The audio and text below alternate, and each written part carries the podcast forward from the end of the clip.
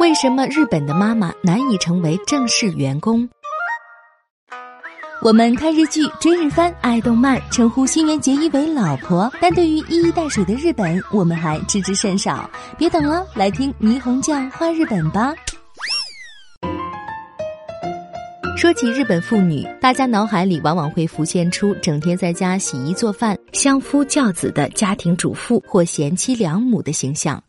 连大文学家林语堂都说过：“住美国房子、娶日本老婆、请中国厨子是人生的三大享受。”此外，还有郁达夫和徐志摩等著名作家也都曾在文章中毫不吝啬地夸赞过日本女人一世宜家、温柔顺从的性格。但是，到了现代社会，日本妇女的形象已经发生了许多变化。越来越多的女大学生在毕业之后选择进入企业或政府部门工作。靠实力和努力来证明自己的个人价值，但另一方面，许多结婚生子后的日本妈妈却面临着无法继续正常工作的残酷现实。日本厚生劳动省二零一八年七月发布的《国民生活基础调查》显示，二零一七年家有未满十八周岁子女的在职母亲的比例为百分之七十点八，首次超过七成。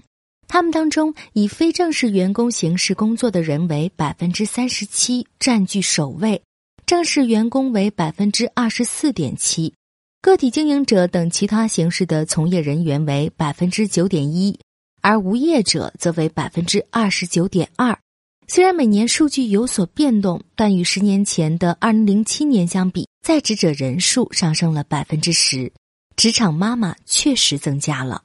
职场妈妈的增加不仅有妇女独立意识觉醒的原因，不少人也是出于家庭经济上的考虑。上世纪八十年代的泡沫经济崩溃之后，日本经历了漫长的经济低迷期。原先，日本中产家庭的标准配置是一房一车两个孩子，爸爸工作，妈妈在家。但因为整体经济持续萎靡不振，越来越多的日本妈妈不得不走进社会。求得一份工作来赚钱补贴家用。上述的国民生活基础调查于二零一七年六月至七月之间以随机抽样形式实施，针对全国约六点一万户家庭，就家庭构成和就业状况进行了调查，收回的有效回答约四点六四万。妈妈们的就业状况从他们最小的子女的年龄来区分，可以发现以下特点。零岁子女的母亲逾半数无业，为百分之五十七点六。随着子女年龄的增长，无业的比例减少。作为这些母亲的就业选择，随着最小的子女年龄的增长，以非正式员工形式工作的母亲比例正在增加。在正式员工中，两岁子女的母亲居首，占百分之二十九点九。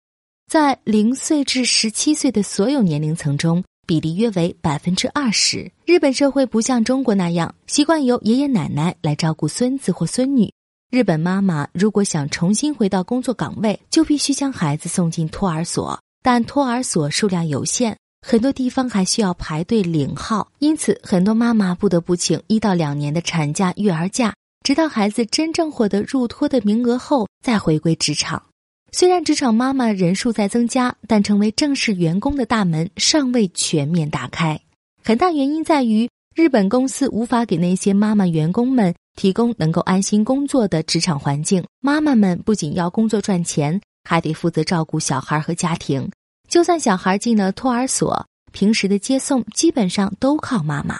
一旦出现什么感冒、发烧、小毛小病的情况，托儿所的老师也会第一时间联系妈妈来接孩子，这些都给妈妈的工作造成了不少影响。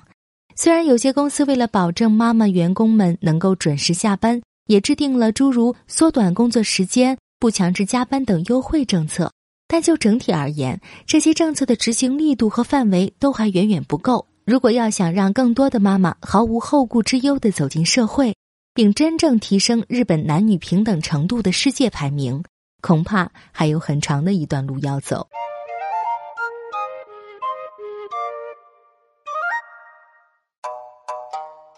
更多信息，请看日本网三 w 点 nippon 点 com。